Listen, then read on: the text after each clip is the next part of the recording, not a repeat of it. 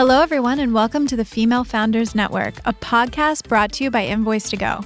I'm your host, Nat, and I'm joined by my co host, Sylvie. Hey, everyone. We record our show in the Forbes Street studio in downtown Sydney, Australia, but we bring guests from all over the world. So you'll hear people from the US, the United Kingdom, Europe, the Asia Pacific, anywhere that we find women who lead and inspire others. This is a great podcast for women who are navigating business ownership, leadership, or just life. Each episode should connect you with someone else's story, but also leave you with practical tips and advice that you can use in your own life and in your own business. Hi, guys. Today we're speaking with Ruth Rau. She's an architect turned the founder of Mouse Loves Pig. So, after having her children, Ruth began to see toys as a design challenge and began to design toys for her kids that would have a positive impact on them and the environment. Yes, Ruth tells us her process for designing the toys, finding a manufacturer, and the one piece of advice that she'd give herself or other founders starting their businesses. If you want to connect with Ruth and other entrepreneurs just like her, please open your Facebook app and search for the Female Founders Network to find our group. It is an incredible place with all kinds of resources and inspiration for women. We hope you enjoy the episode. Hi, Ruth. How are you today? Hey. Hi, how are you? So good. And you're calling in from a state that's very near and dear to my heart. Do you want to let our listeners know where you are? I am in Virginia in the United States. Uh, love Virginia. I spent part of my childhood there. Um, yeah. So, were you always from there? We want to know everything about you. Tell us about your childhood. Tell us your deepest fear, your biggest whatever. no, just tell us. Tell us how you became the woman you are today. Well, I was actually born and raised in Tennessee Mm-hmm. and came up to Virginia to go to school, met the love of my life. We got married and now have two very rambunctious little boys, and we live about two hours west of Washington, D.C. I'm an architect. That's uh, where I got started in design. Um, And lost my job when I had my first baby. Because Yeah. you had a, a baby or just as a coincidence. That was the middle of the recession, though, wasn't it? yeah. Yeah, that was in 2011, and basically my job dried up while I was on maternity leave. Yeah. Okay. It happens. It it happens. It doesn't happen in this country because there are protections against it, but it happens in the United States. yeah. Uh, Yeah. So I unexpectedly became a stay-at-home mom and Yeah. discovered that I absolutely love hanging out with my kids. Aw. Um, and then my oldest son's favorite teething toy in the whole wide world was recalled for lead paint when he was a year old. Oh, fantastic. and I absolutely panicked and turned all of that panic into the most um, intense Google deep dive on how in the world did this happen? Yeah.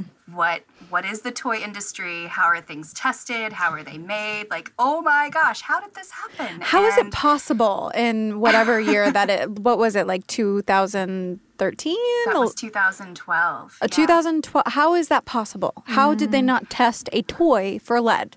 Like, how is So what ends up happening, um, depending on who makes the toy and where it's made and, and all of that, Mm. um, and wh- what the company policies are, um, a spec can be written for a toy. Which, as an architect, I was very familiar with specifications, and you know, we write these giant books full of them for a building. And I was learning in my deep dive that toy makers, toy designers can do the same thing. Like, here are all my specifications for the toy. Um, and it can get missed if a color is specified but maybe the lead content in the paint. And there are there are regulations there are rules about it but sometimes things fall through the cracks and then they don't get caught until something happens until a child comes up with lead poisoning or you know there's there's all sorts of toy recalls and here Wow. in the United States and I know in Australia too y'all have them there are recall protocols in place so that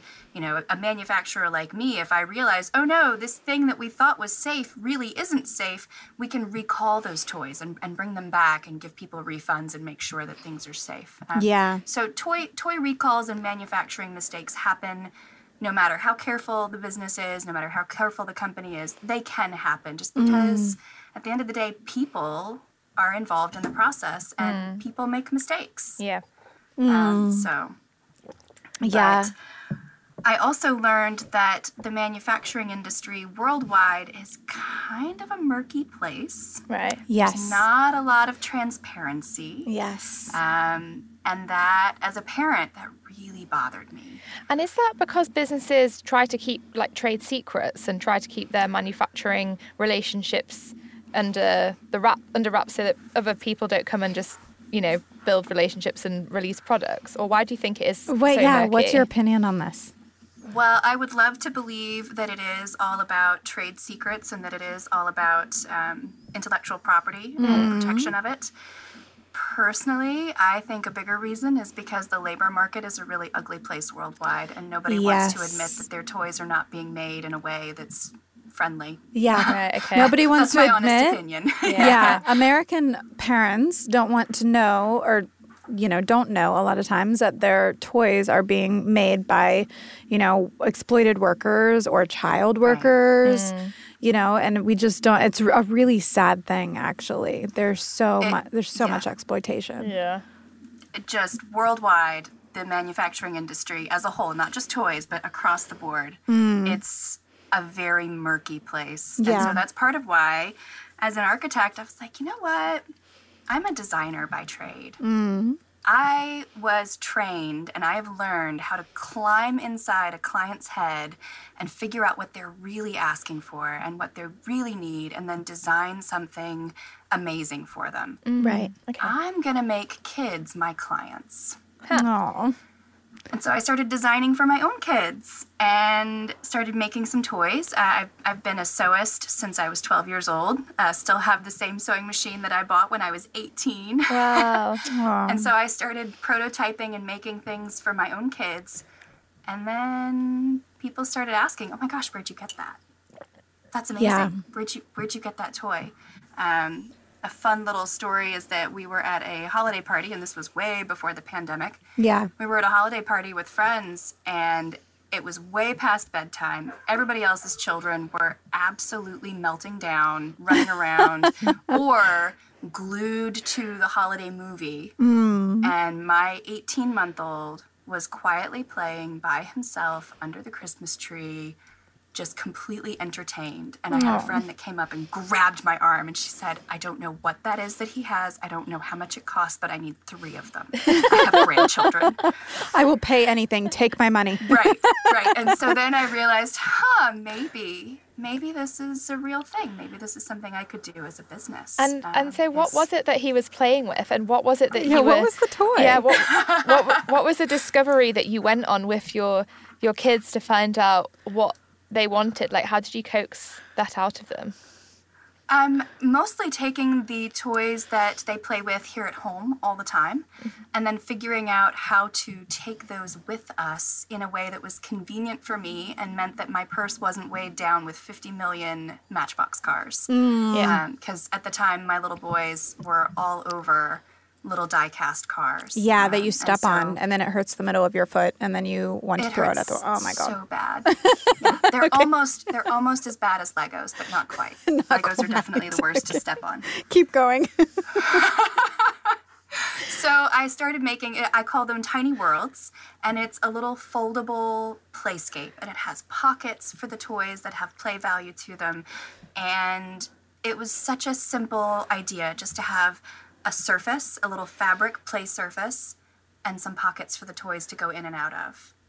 Yeah. And no lie, I have parents all the time that message me and say, I don't know what you put in this toy. It's magic. My child just played with this for four hours. Wow.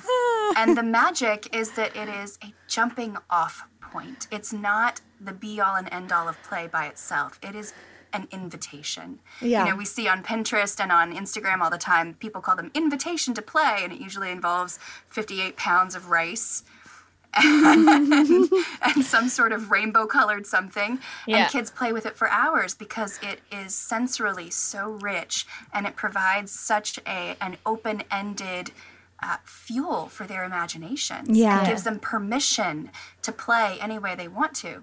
And that's great when you're at home or when you've got a broom or a vacuum that you can clean up that 58 pounds of rice. but when you're out and about, like when you go to a party or when you're on the airplane or when you've got a road trip, you don't want to take that huge setup with you everywhere. Yeah. Yeah. So that's kind of where I realized like th- this is this is a hole in the market. Nobody's making anything to make it easy to take this kind of play on the go. Yeah. And I didn't just want to hand over a cell phone because, you know, my kids were toddlers at the time. And we all know that the more you give kids phones and screens, the worse their behavior becomes after about the first 20 minutes. You know? Mm. Like, Yes, it's if they almost exponential. yes, unless they throw it out the car window and then you have to buy a thousand And dollars. And then you've lost the phone. Yeah. I'm relating to you so hard right now. Okay, keep going. Technology like that is kind of like a it's like a bad pacifier, isn't It it's- it works for a short time and then it it just Right. breeds behavioral problems. Mm. So how did and, and screens are so fun Mm. when they're used well, Mm-hmm. and screens are so damaging when they're used as an electronic pacifier or babysitter. Yeah. Yeah. Yeah, Yeah. so how did you come up with the idea? Obviously, you had your sewing machine from when you were eighteen, but what was it with fabric that obviously you mentioned the Lego and stuff, but did you always imagine it as being something that you would roll up? Um, and carry around, or like, because you've got a few different size toys on your website. Mm, yeah. Um, can you take us through kind of your design process with with how you got the idea for it being like that? yeah, your products. yeah. Tell us tell us how how did you develop this? So the tiny worlds, uh, they really came out of a horribly embarrassing experience. Um, some friends took me out. Uh, my my youngest had just weaned, and so it was my first like I'm not breastfeeding anymore baby outing with friends. Oh, did you have like six cocktails? No, I had two cocktails though, there you go. Good. not six, for you. just two. I love that. it probably felt like six. It felt like way more than I probably should have had at the time. Um, funnily enough, it's walking distance from my house, so I was not at all uh, worried about that. But I went to pay and I spilled my purse, which of course they all howled with laughter because, oh, you know, you can't hold your liquor anymore after you've been breastfeeding for nearly two years.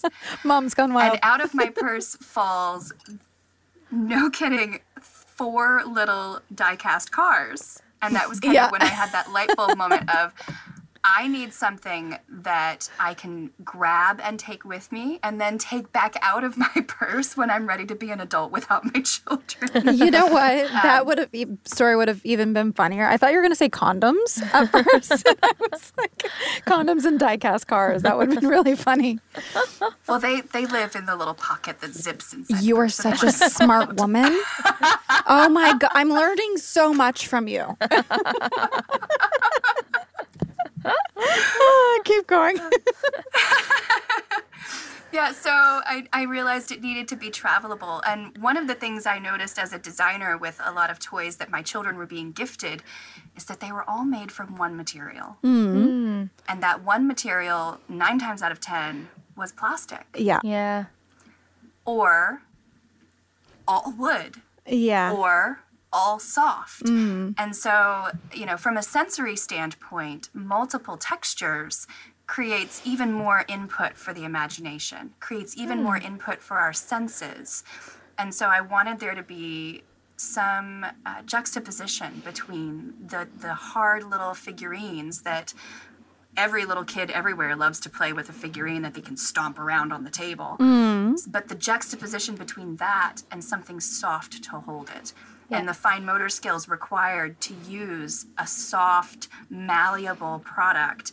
It was, um, in a lot of ways, it effortlessly uh, increases the pincher grab strength, which is something that most kids, you know, they they don't really like to pick things up with two fingers. They want to just they want to just fist it and paw it. Yeah. But Yeah. with the fabric, you have to use that pincher grab to manipulate it. And because they're playing, they don't realize that they're learning. They don't realize that they're working. Yeah. They don't realize, oh, this is good for my brain development. I'm just having fun putting the car in and out of the pocket. Wow. Yeah. So lots of lots of design reasons for why I love fabric with the little hard toys and and it's just so fun. It's so fun to play with different textures. Yeah. The other thing I really love about your products when you look at these teeny worlds, which was your first product, correct? Mm-hmm. Yeah, I love the fact that they're not overly gendered. Like there there are some that okay, maybe the girls would like the fairyland a little bit more, but maybe the mm-hmm. it's not really though. They're really for anyone and you see toys and it's like it's a lot of times they're overly gendered. It's like let's make the girl version really sparkly and glittery and let's make the boy version really, you know, whatever. Whereas your your little teeny worlds, like you could shop any product for any kid. And that's purposeful. Yeah. the gender neutrality is very purposeful. My own little boys love fairies. Mm-hmm. Um, but even as, I mean, children as young as two can recognize when everything geared toward a girl is pink and purple, Yeah. and everything geared toward a boy is red and blue. Yeah. and I didn't want that for my own kids. I wanted I wanted them to have the freedom to say, you know what, I like fairies. I'm going to play with fairies. And Right. so you know, the fairy mat, like you said, it's actually got a blue background, which is a little more appealing uh, for most little boys. Um, our car mat has that pink and yellow, and then there's another version that's that's got kind of like a green grass, um, and that's purposeful. Yeah. Yeah. And part of it too is that our toys are really high quality. They're heirloom quality. They've Yeah. got organic cotton, the heavy canvas. It's something that's going to last for a long time. Mm-hmm. And I didn't want a toy that I wouldn't be able to pass on to if I had another kid that happened to be a girl. Yes. I want them to be. Yeah, absolutely. It was the biggest, I would say, it's one of the biggest changes that I've seen in the gap between my first child, which was, you know, 14 years ago, and this one. Um, is the the like gender like woke companies are creating a lot more gender neutral products, realizing that some kids, some children will choose their gender later on in life, you mm-hmm. know, and even eh, the ones who will be gender normative, if you will, they should be able to like anything without having society kind of put the ideas on them on what they want to play with, mm. which I think Exactly. is really cool now. Whereas before it was like, okay, boy, you get sports stuff, girl, you get glittery stuff. Yeah. like, you know, And as a woman in the architecture field, yeah. I really want future little girls to feel like they can do whatever they want to. Yes. Mm-hmm. Whatever absolutely. they darn well please. Absolutely. There's a brain in your head that works just as well as the brain in anybody else's head. Yeah. And that starts young. That confidence in themselves starts young. And so Yeah. that's part of why most of our toys are for the early elementary school, you know, preschool to early elementary school kids, is because those are the ages where they're starting to make decisions inside their brains about how the world works and Yeah. where they fit into it. Yeah. And I want some of those decisions to be, well, I can like dinosaurs if I want to. Yes. I want to talk about one more thing, piggybacking off of that thought. Okay, so as someone who's having their first girl after being a boy mom for well over a decade, I have got to just thank you for creating a Ruth Bader Ginsburg crinkle toy. you have these crinkle toys for babies and they're super cheeky and fun. Like one says um, is it snack time yet? And it's got an illustration of boobies. It's so good I was so I was so excited to have boobies on a toy. oh my god i love it boobies are like the source of life for babies and why hasn't it taken us this long why has it to, to have boobies on toys they love boobies They do. yeah And actually, I I mean, we do call them baby crinkle toys. Uh, Uh-huh. But part of the part of the mission behind the brand is that they are the designs are not um, stereotypically babyish. They were made purposefully to be something that you know maybe a sensory seeking child that's older or even an adult would be and would enjoy the illustrations, not just oh look here's a smiling little lamb. Like, Yeah. I love smiling little lambs; they're adorable. But some of our customers that love the crinkles are older children, sometimes even teenagers, that are sensory seeking. So they love that sound and they love the feel. Yeah. But they're not babies anymore. Yeah. Mm-hmm. Yeah, so exactly. good. Like I could see like for autism or things like that, I could mm-hmm. see this Yeah, being we like have a, a lot play of toy. parents of special of children with special needs that, that Yeah. love these toys too. So good.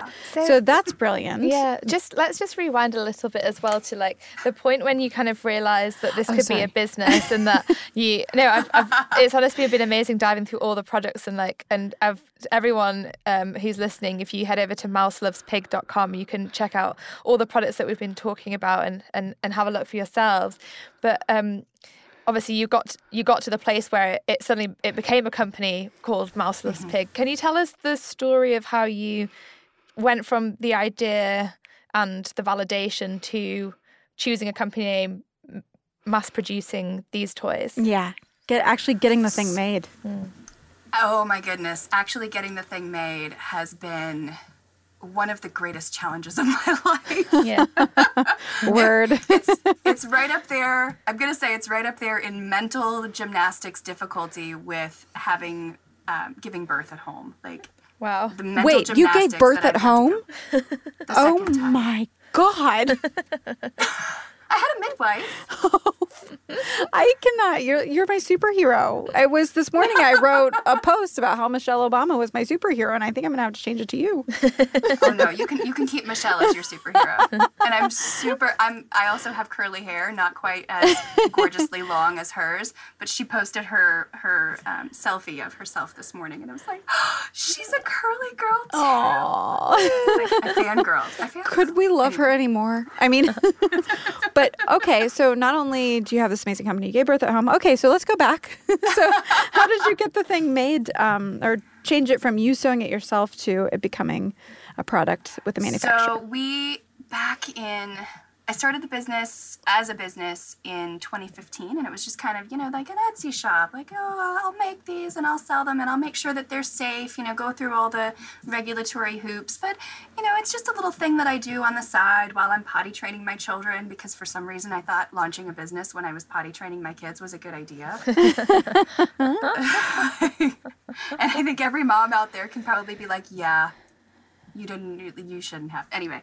Yeah. Um, so then in 2018, we had our very first five figure month. Mm. And I I nearly had calluses on my finger from the sewing and the cutting myself. And my husband and I kind of looked at each other and he was like, honey, this isn't a hobby anymore. Yeah. oh, right. Okay. Aw. Yeah, it's not a hobby anymore. um, so that's when I rebranded it from my original business name to Mouse Loves Pig. And there's a really sweet story behind the name. Yeah. Um, and we just decided it's time for it to be bigger than what I can do by myself. Um, Do we get to hear the so I sweet story? So it's on the website, but every night at bedtime, we sing songs and have snuggles together. It's kind of our family together time. Hmm. And one night, my boys asked my husband for The Farmer and the Dell. And I wasn't, I, for some reason, I wasn't there. Mm-hmm. And he couldn't remember the words.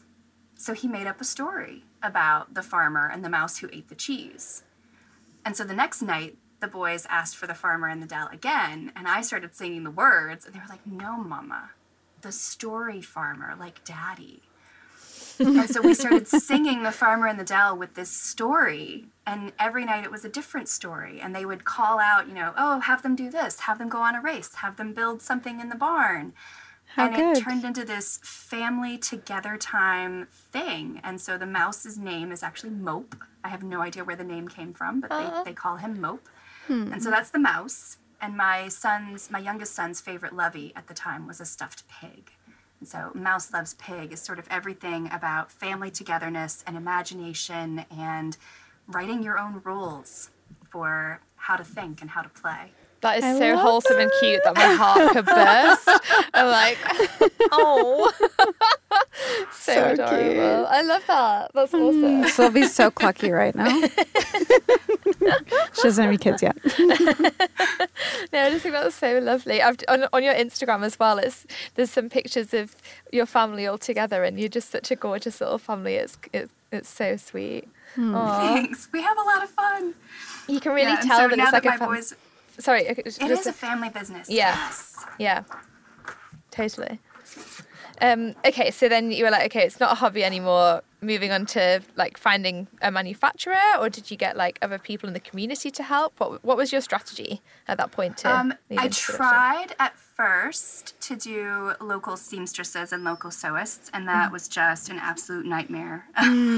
Yeah. Yeah. just the, the logistics of it, and at the t- you know my, I have young kids. I can't be.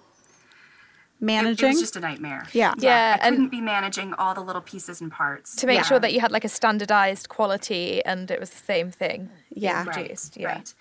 And so then we started working with, I found a, a company in Nicaragua, which I thought was going to be so amazing. And their quality was amazing. Um, but that was in 2018 in the fall. And I don't know if you're familiar with what was happening in that country at the time, uh, but my contact there, they literally fled the country for Oh, fear wow. of their lives that fall. Oh. And so just everything with the supply chain fell apart. It was like, no.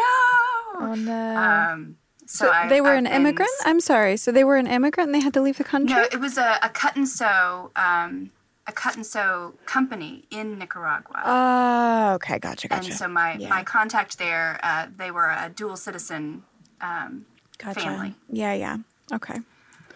Oh, that's terrible. And so I started looking again, you know, going back out, beating all the doors, asking all the questions, like Yeah. where where can I get these things made? Um, Yeah. And surprisingly, the pandemic helped me find a domestic, U.S. based manufacturer that's right up the road in Pennsylvania. Amazing. Um, and it is amazing, and their quality is great, and the price is right, and they're in my time zone.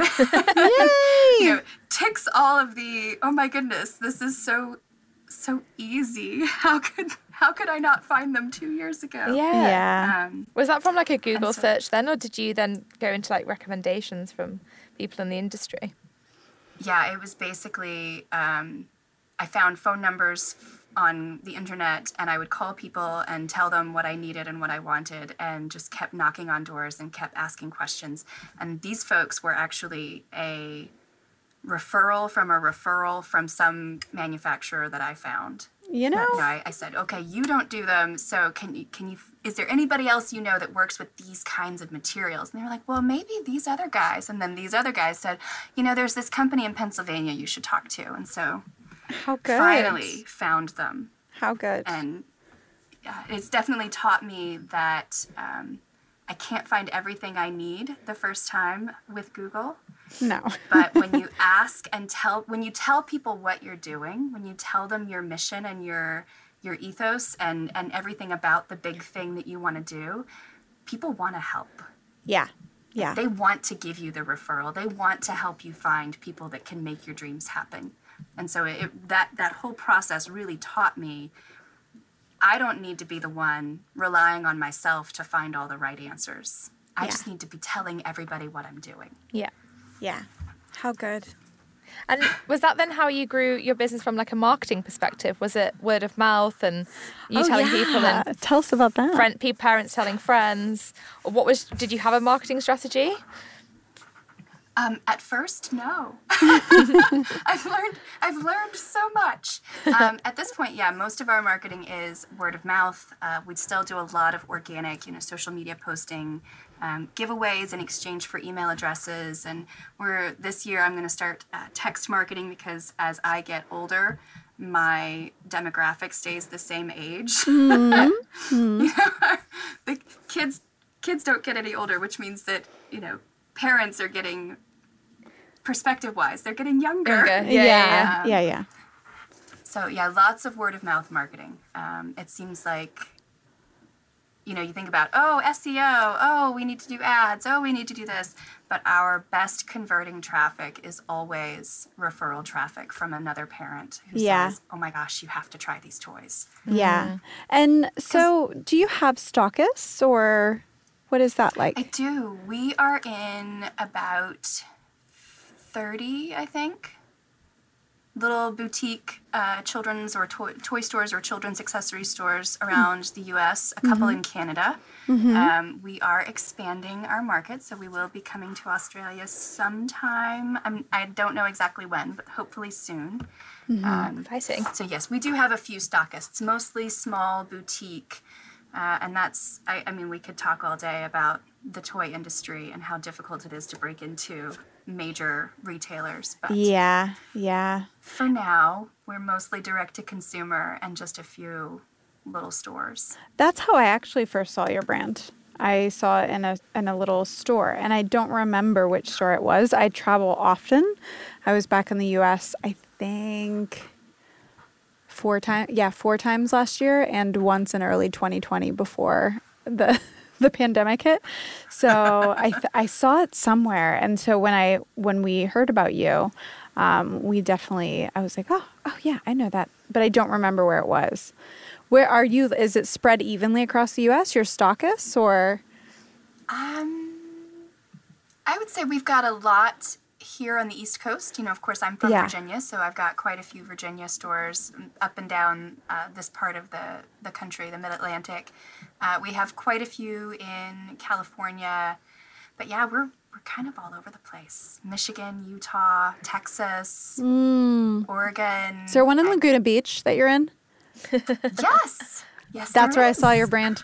That's where I saw your brand. That's I was, I'll have to reach out to her and thank her. I was filming in Laguna Beach in January. That's how I saw your brand. Aw. Isn't that so That's funny? wonderful. That was this time last And when year, when it? brands make an impression on you as a parent, you and I remember at the time I was actually shopping for a friend of mine. I wasn't pregnant yet. I was actually shopping for a friend of mine's baby who is about to be born. And I remember like your brand and whatever was in that store made an impression on me because as soon as I saw it again, I was like, "Oh, I know this brand. I I can't wait to talk to this woman." Yeah, isn't that funny how like special products there's just so many kind of mass produced like similar products on the market that when mm-hmm. it is something different, you remember it. It just sticks in your mind. I just got the warm fuzzies. Thank Oh. you for that. so good. Um, anyway, okay, cool. So you're just kind of expanding your marketing. What are your plans now? Like, are you Oh, so hiring? Are do you have business partners? Are you seeking investors? Like, what is your next move? Well, actually, right now, just this week, um, our local um, entrepreneurial ecosystem is really getting started. Um, we're, we're, like I said, we're two hours west of DC. It's not a rural area, but it is kind of sparsely populated. Um, And so we have our very first startup accelerator, and I'm one of the eight companies that was chosen for that. So Wow. I am in the middle of that right now. Congratulations. Uh, and they are help. Thank you. They are helping me set some goals and meet, you know, put some markers in the sand in the future to figure out uh, how quickly I can get there. Um, But yes, we are. This year is the year to really start growing. I feel like having our manufacturing tied down and our marketing method. Um, it's there. We just need to grow it. Yeah. So this is definitely for us. 2020 is going to be a year of growth, and I will be hiring soon. Hopefully, a marketing manager and a financial manager, and just really start to get the word out and hopefully be in more stores like the one in Laguna Beach. yeah. Yeah, so with, awesome. With your product as well, like it's obviously quite unique and it's something that you've designed yourself with your own expertise. And it kind of sounds to me like you've done a lot of studying of child psychology and, and how they learn things as well. How are you going to protect yourself and your company? Or have you already got like patents or anything like that to stop other players from copying the amazing toys that you have? Or is that something that you're kind Uh, of prepared to have to come up against at some point? Yeah, I feel like um, when I first started, I had no idea that intellectual property was even something I needed to be concerned about. So this particular product is not patented. Um, but like you said, I've done a lot of studying of child psychology. There are other wonderful ideas. And I kind of feel like with copycats with a physical product like this, um, if they're going to copy, then I'll just make the next one. Yeah. And if they copy that one, we'll just make the next one. I would much rather be a forward thinking thought leader and somebody who's designing things that are new and innovative and really good for kids because parent that's what parents really love. Like Yeah. they're beautiful, they're heirloom quality, they're organic, they're made fair labor, all the, you know, checks all the happy boxes. But really, parents want toys that their kids play with for hours on end. Yeah. That's the holy grail of toys. Yeah. Are the ones that kids just latch onto and get lost in their imaginations. Yeah. And we've done it once, and I I've got other ideas. We can do it again. um, yeah. the That's next really good one- to hear, Yeah. The next one we will think about maybe doing some IP. Um, but But that's a good Truly- attitude to have as well. I think is that like, well, I you're the brains behind it. You can you have the capacity to think of something Yeah. better and Yeah. new. we'll just think of the next one. Yeah. And you're like, well, they can't be me, so mm. they're not going to come up with the, the ideas I have. Yeah. Yeah, it's a, it's a good attitude to That's a have, really, for really good, refreshing attitude to hear. Actually, I love, love that. I've been um, Mm. totally different, obviously, but I've I've noticed like some of our competitors and at Invoice2go um, have copied efforts of ours, Yeah. including podcasts like this one. and it's interesting to me Sincerest form of because I'm like, oh yeah, I, I must be doing a good job. They're copying our work, you Yeah. know, which is it's quite interesting. But you've got to kind of let that go, and I think that's really hard. I mean, obviously protect yourself if you can, but everybody's got to kind of let that go. Just keep focus on being good at what you're doing, which is what exactly what you're doing. Yeah. Right. Yeah. Well, and at the end of the day, I mean, the products that we have right now are lovely. But at the end of the day, we're not selling products. We're selling helping kids be more confident in their own ideas and their own ways to play. You know, I've seen, so we, I mentored teenagers for over a decade. Um, that's part of how I came to being so passionate about confidence and, and thinking for yourself we noticed, my husband and I both, we noticed over those 10 years we were mentoring teenagers that the longer we were in it, the less confident in their own thoughts students were becoming. Well, what's the mm. right answer? That was always the mm. question. Well, what's the right answer? It's like, well, we're asking you questions about life. I'm, I'm asking you questions about your opinions. Yeah. It's your life. They're your opinions. They're, I don't know, what is the right answer? Yeah. And I started again looking around at toys and, and where does that start? Where does that fear of getting it wrong mm. start? And it starts really young. Yeah. Mm-hmm. And so designing toys is one way to fill, to fuel that mission of teaching children and their parents trust yourself. Yeah. You Yeah. have amazing ideas inside your head, and the world needs that one thing that is uniquely you. Mm, and yeah. maybe that one thing is going to be different tomorrow than it is today, and that's okay too. And that's part of why, you know, there's no words on our toys. There's no like, oh, let's teach them about whatever it is we need to teach them about. No, it, it's open ended on purpose so that, you know, maybe today the dinosaur is running away from the volcano. Maybe tomorrow the dinosaur is cooking up a batch of strawberry jam. Yeah. You know, On the volcano. yeah. um, so it, it just the idea that yes, the toys are great, but that's not really what Mouse Loves Pig is all about. yeah. That's that's an amazing business mission. So good. Oh my gosh. Well, you Yeah. are so inspiring. I'm I feel so inspired just the fact that you're alive after a home birth. Um no. but this is really cool. I mean, you you've created this product by really just paying attention and took a what some people could see as, you know, an unfortunate circumstance, which is being laid off from your job, and turned it into an opportunity to figure out what kind of life you wanted to create for yourself. And mm-hmm. that's so admirable. Mm. Just so admirable. If you Thanks. could go back to a couple of years ago and, and give yourself a piece of advice, what would it be? Mm. What would you do differently, if Well, she made a noise, so uh-huh.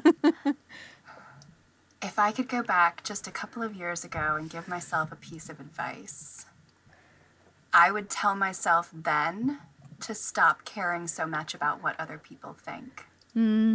It's it's taken a while to get to this, you know, this attitude that you're hearing now about, yeah, we're just going to be the thought leader and people can copy us all they want to. yeah. Um, I would definitely go back and tell myself, trust the same thing I want to tell children, like trust yourself yeah. Right. trust yourself and keep moving and stop caring so much about what other people think is the right thing because at the end of the day if that's what the business is all about then that's what i have to be all about too mm-hmm. Right. Oh, that's a, that's such like good advice for anyone at any stage in life as well. And we need to hear it over and over and over again. get it tattooed across my forehead or somewhere, maybe on your wrists. so you can just look down. yeah, maybe There not you my go. forehead There that would be go. awkward Oh, well, Ruth, this has been such an amazing interview, and Nat is pregnant, and probably this is. I mean, we had a baby shower last week, but I feel like we need to have another one just so that we can get Shock you the all these. yeah. I know. I was like, hmm, okay, so if I get the Ruth Bader Ginsburg crinkle toy, how long would that take to get to Australia? that's a great question But um, if um, if parents do want to find you, or friends of parents, or friends of future parents want to find you to get um, toys, where can we um, reach you on your social media and website? well website is mouselovespig.com and we are mouse loves pig on facebook and instagram Perfect. Beautiful. Well, thank Eventually, maybe TikTok, but I'm not making any promises. Well, it all it. depends on the TikTok policy in the US in the future, I suppose. But actually, these would make amazing TikToks, little time lapse of play.